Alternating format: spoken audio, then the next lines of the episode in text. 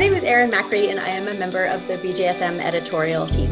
It is my pleasure today to introduce to you two researchers to talk about the latest evidence in the management of patellofemoral pain. So, with me today, we have Dr. Mark Matthews, who is a lecturer at Ulster University in Belfast, Northern Ireland, and Professor Bill Vicenzino of the University of Queensland in Brisbane, Australia. Thanks and welcome to you both for joining us. Thanks, Erin. Thank you very much, Erin. So, just before we start, I mean, today we want to talk mostly about a recent clinical trial that the two of you led. Um, but in order to sort of set the stage, I was wondering if we could start by just talking a little bit about, like, briefly, what is patellofemoral pain and what has the evidence in the last few years told us about how um, how the best way is to manage patellofemoral pain. Yep. So um, I was listening to a podcast actually just recently, and it kind of described patellofemoral pain as like the low back pain of the lower limb um, sort of something that we know, we think we know quite a bit about. There's still so much that we don't quite know or don't quite understand. So it's typically characterized by, you know, pain around the anterior aspect of the knee, and it's aggravated by activities that load up the knee. Um, you know, there's still so much around that that we still don't know, but diagnosis is by exclusion, and it's based on the clinical presentation of where you go to from there. So our knowledge around patellofemoral pain has really evolved over the you know the previous kind of 20 years as such, and particularly around what we think of the pathomechanics of patellofemoral pain. Um, we sort of looked originally at a lot of local factors around the knee, but you know evidence has evolved more to look at proximal mechanics and pathomechanics around the hip area, and particularly around the posterolateral musculature. You know what we might think of as like a motor performance type issue. But also, there's evidence and there's a lot of research looking around distal foot mechanics and perhaps foot mobility issues.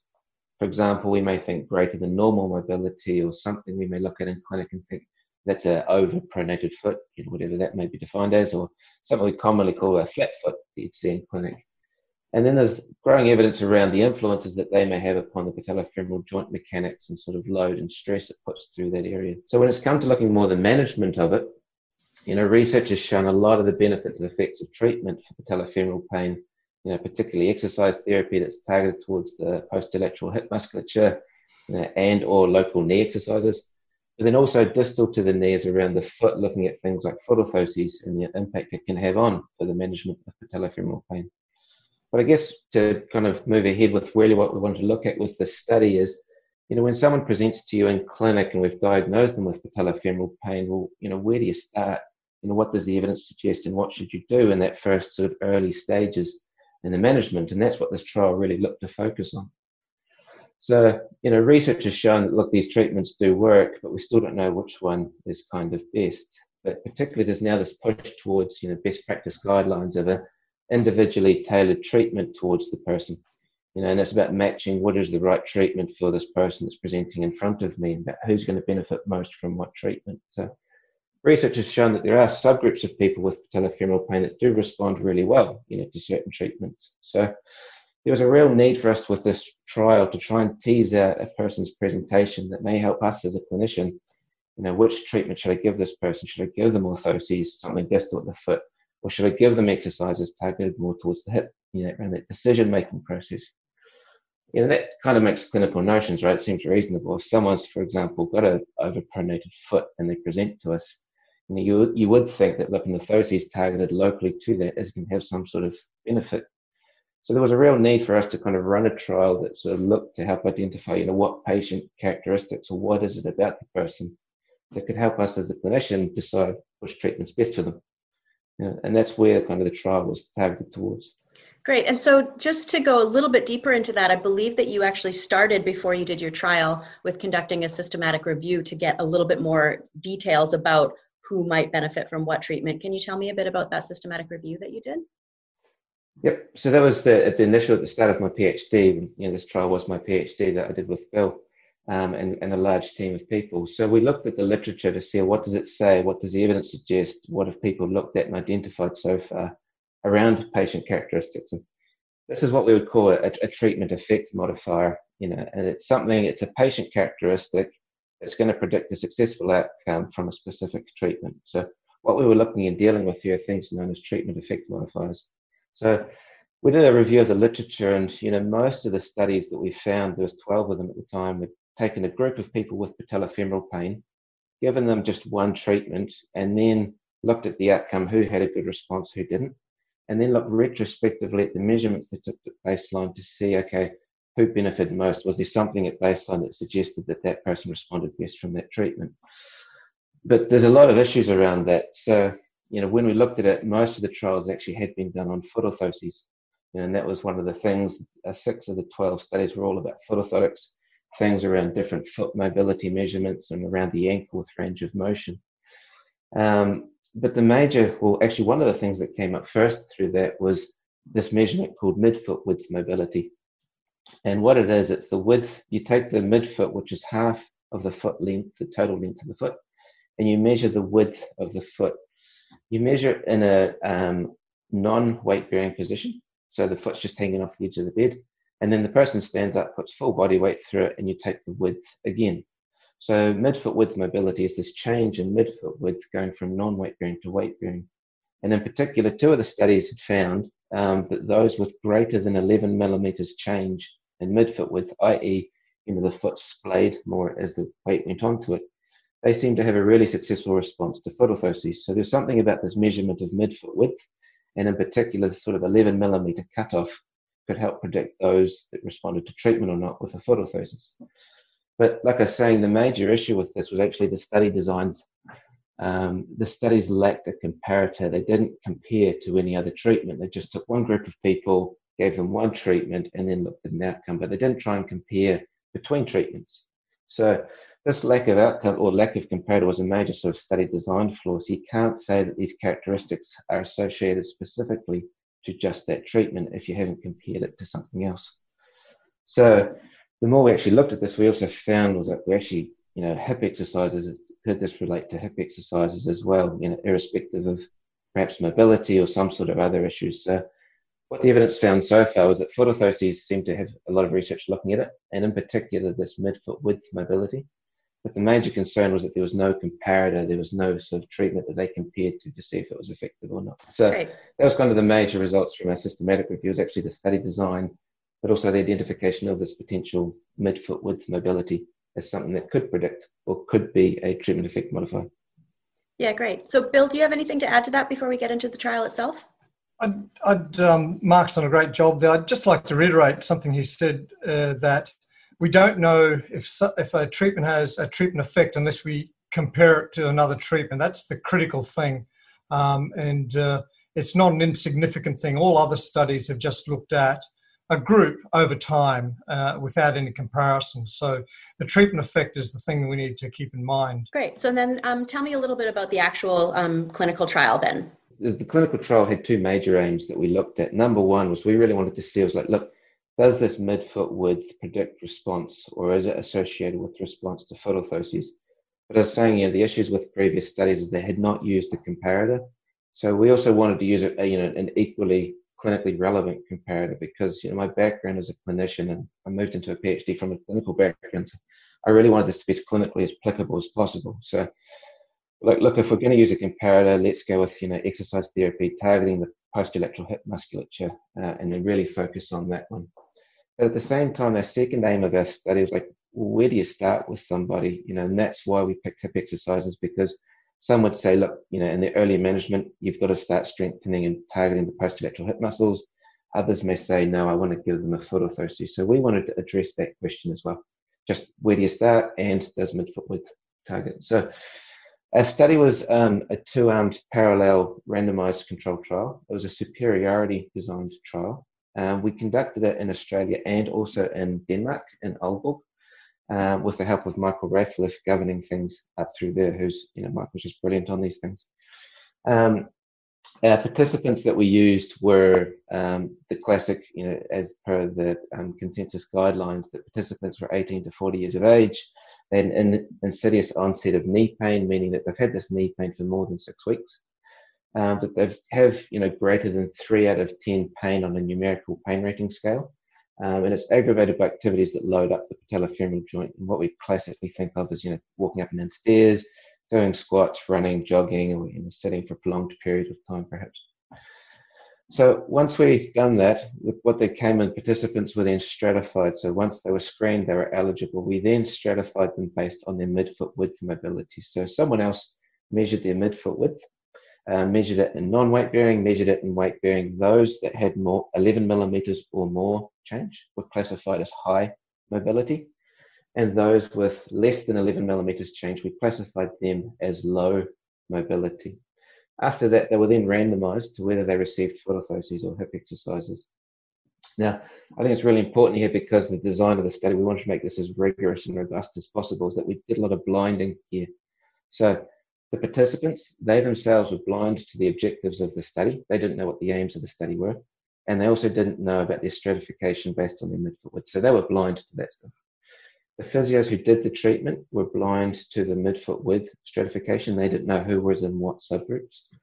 And the outcome assessors were blind to both the stratification and also what treatment allocation there was. So there's a lot of blinding within the study.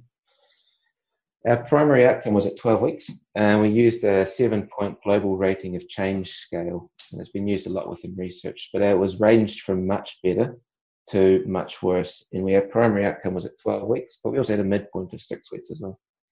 So we ended up with 218 participants who were stratified based on their midfoot width and then randomized to treatment. Of those 218, 49 were defined as high and 169 were defined as low. Now, based on those numbers, you know, 218, that's, that actually makes it the largest randomized controlled trial ever done on patellofemoral pain to date. And the previous one was Nat Collins' study, which was brilliant and laid the foundation for this sort of work. So we in effect had 109 people got randomized to foot orthoses and 109 got randomized to hip exercises. And then within that, we had our wee subgroups as well. So it's kind of what we call a two by two design. Now, the hip exercises was 12 sessions over four weeks. And what's crucial to highlight here was these sessions were done supervised with the physiotherapist that came into the clinic for every single session. And that way we could make sure that they did the exercises with suitable resistance uh, and suitable load or suitable uh, um, effort being put in. Um, so they saw the week, the physio three times a week for four weeks. Uh, conversely, the foot exercises, the foot orthoses were prefabricated ones, ones that you just get off the shelf. Um, and they came in, the, the, participants came in for six sessions over six weeks. And the foot orthoses were prescribed purely on comfort basis to make sure that they were comfortable. And the physio could make small adjustments to the orthoses as need to to make the, the orthoses more comfortable for them. So actually, that was that was the design of the study. So we we followed up with every person at 12 weeks, uh, sorry, six and 12 weeks, and then you know to see what their outcomes were. So with regards to adherence, because I know that can be a big problem when you've got home-based exercises, and that's why we do the supervised sessions. Because if you've got home-based, we don't know if they've done the exercises properly or if they've done them to sufficiency. So the sessions, each one was about 20 to 25 minutes. So we made sure that you could fit it within a typical clinical session. So with regards to adherence, we actually had a really high adherence with both treatments. With the hip exercises, you know, on average, they attended 10 out of the 12 sessions, so about 84% adherence with the hip exercise. And with the foot orthoses, they attended on average five and a half sessions out of the six, so about 92%. So we know that the treatments are effective, they've been evidence based, they've been used well. We know that the participants had really good adherence with them and did them as well. So the, the crux of this, the results. So the, to go quickly recap, the aims was, you know, does midfoot width or is there an association between foot mobility and response to foot orthoses? Um, what our study found was actually that there was no evidence of association between midfoot width mobility and treatment outcome. You know, we had an interaction effect of in a peak was 0.19. So what we found was that high midfoot width mobility is not related to a successful outcome with prefabricated foot orthoses compared to hip exercises or exercise therapy targeted at the posterolateral um, musculature. So against a good comparator, we found that this midfoot width just didn't hold true. When it comes to the second aim of our study, which was looking at, you know, in the early management, where do I start? Do I give hip exercises or foot orthoses? And we're looking at that irrespective of foot mobility. You know, where do you start? Which is best, hip or foot orthoses? What our study found was we actually found no difference in success rate between foot orthoses and hip exercises. We had a 48% success rate with foot orthoses and a 50% success rate with hip exercises. What I should say is our success rate was defined as the rating of better or much better on our seven point scale. So we found that there's actually no difference in outcome between foot orthoses or hip exercises as well. Okay, so great. across the board, at two ends, there's no association with mobility, and there's no difference between early management with foot orthosis or hip uh, exercises. Okay. Bill, I might pull you in now a little bit and talk a bit about how we integrate the findings of these studies into what we already know. Cool. Yeah, it's um, it's an interesting finding. It's one that uh, obviously we weren't anticipating. In some ways, it's frustrating to the clinician who believes quite fundamentally that we can actually identify people for specific treatments. I think all physios will tell you that they'll know how to choose selectively, and yet here we have a study which is pretty well designed, had good lead up work to it. The, the individual interventions were effective in other studies. Uh, and the measure that we used was one that we'd shown before in, in uh, uh, um, single case uh, designs uh, to be um, good at predicting an outcome. Um, so here we're left with, well, you can't predict the outcome, and, and they're both similar. So where does that leave us? So I guess we get back to shared decision making with the client. There are there are factors that would lead uh, a clinician and a patient to feel an orthosis is more effective. You know, you need to have shoes and be able to modify your footwear for orthoses. Not everyone, not all climates allow that. Um, on the other hand, not everyone likes to do exercise or wants to do exercise. You know, a quick fix might be an orthosis.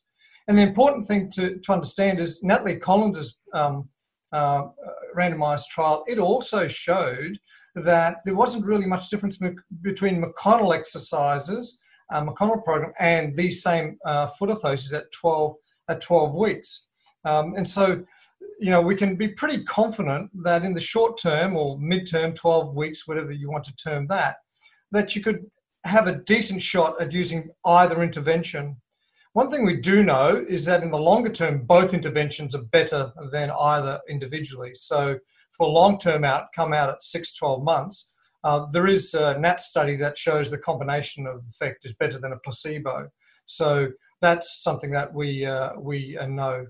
Um, so I guess in a nutshell, um, we, we weren't able to show that our measure of a foot, uh, um, you know, foot mobility didn't predict uh, a treatment outcome with orthoses over hip exercises. It, we also used other foot mobility measures and other, and we also looked at hip uh, weakness measures and hip range of motion measures, and none of them predict the outcome for either treatment beyond the other one. And that those studies are about to come out. The moderation, uh, we've done post hoc moderator and mediator analyses on these. So it is a it is a sobering thought for the clinician that believes that um, you can predict um, I guess uh, you know maybe the RCT, uh, as as rigorously designed as we made it, is not uh, complex enough. It's not intricate enough to tease out those clinical questions that uh, we all so dearly want to um, to find and, and have in hand. So, so what does the future hold for for both of you after after this study? Where where do we where do we go next with patellofemoral pain management? There's increasing knowledge that the psycho, uh, the psychological and social aspects in some subgroups. Um, and there are some some patients that have more centralized uh, changes in, in, their nervous system, and they may need different approaches. So I think um, we need to understand the condition better. Let's listen more to the patients and possibly the clinicians that are are seeing these more and more. It's, it's really interesting, and I guess it's from a, a, clinician background. That's the whole reason I got into this PhD and worked with Bill on this project. Was I couldn't understand who I should give orthoses to. You know, some responded, some didn't. So, and you know, the more I got into the research, it was really interesting to think that you know the posterolateral, the targeting exercise therapy, proximal would have more of a direct effect on the patellofemoral joint if we're thinking that from a pathomechanical point of view, if there's some sort of maltracking load stress that things that affect the proximal the hip will have more of a better, you know, direct effect. But conversely, you know, there's this proposed pathomechanics at the foot, which has an indirect effect to the hip. You know, what the study has shown is that it kind of really doesn't matter where you start with the treatment, you're going to have some sort of effect. It perhaps needs to go back and have a different look at the mechanisms. You know, perhaps there's a perhaps there's a shared mechanism between the two. Perhaps our understanding of the biomechanics around it needs to be stretched a bit more you know, and to look at things a little bit more differently. Perhaps sort of understanding if we can get a better idea on the shared mechanism of effect, perhaps we can start to develop better sort of treatment algorithms and treatment approaches. You know, there's a lot of good stuff that's come out from Liam Maclachlan and his team looking at sort of um, the non-physical factors and the sort of psychosocial issues you know, and a lot of that non-physical aspect of patellofemoral pain that we're starting to tap into. I think that's why people have started, you know, it's been called the low back pain of patella of the lower limb. Is that also that real non-physical stuff? And you know, Liam's got some great work that's come out from all of that sort of thing. So there's also that sort of non-physical stuff to consider. There's the mechanism stuff, but I think lastly, and it's always good to remember, is that we took a single measurement of the foot. You know, we just took midfoot width as a standalone measurement and did this sort of dichotomies. Perhaps that there's other ways that we can look at foot mobility. There may be other measurements that can capture more motion around the foot, and perhaps it's a cluster of measurements that may indicate those that have foot orthosis. We know that some respond, but perhaps we just didn't capture it best with this midfoot width measurement. So I think there's that third approach to don't dismiss midfoot width as like has no relationship it may do if it works in a cluster with something else. Now, uh, little birdie may have told me that there might be a place where the listener can go if they want more information. Bill, I think you mentioned there might be a, uh, something going on at La Trobe if listeners are interested in a bit longer discussion we are going to hold a webinar and we'll uh, publicise it widely through Twitter and, and, link BJSM in. Well, thank you both for your time today. I really appreciated you sharing your work. Um, great study. Uh, and thank you, the listener, for joining us. And we hope that you have a physically active day.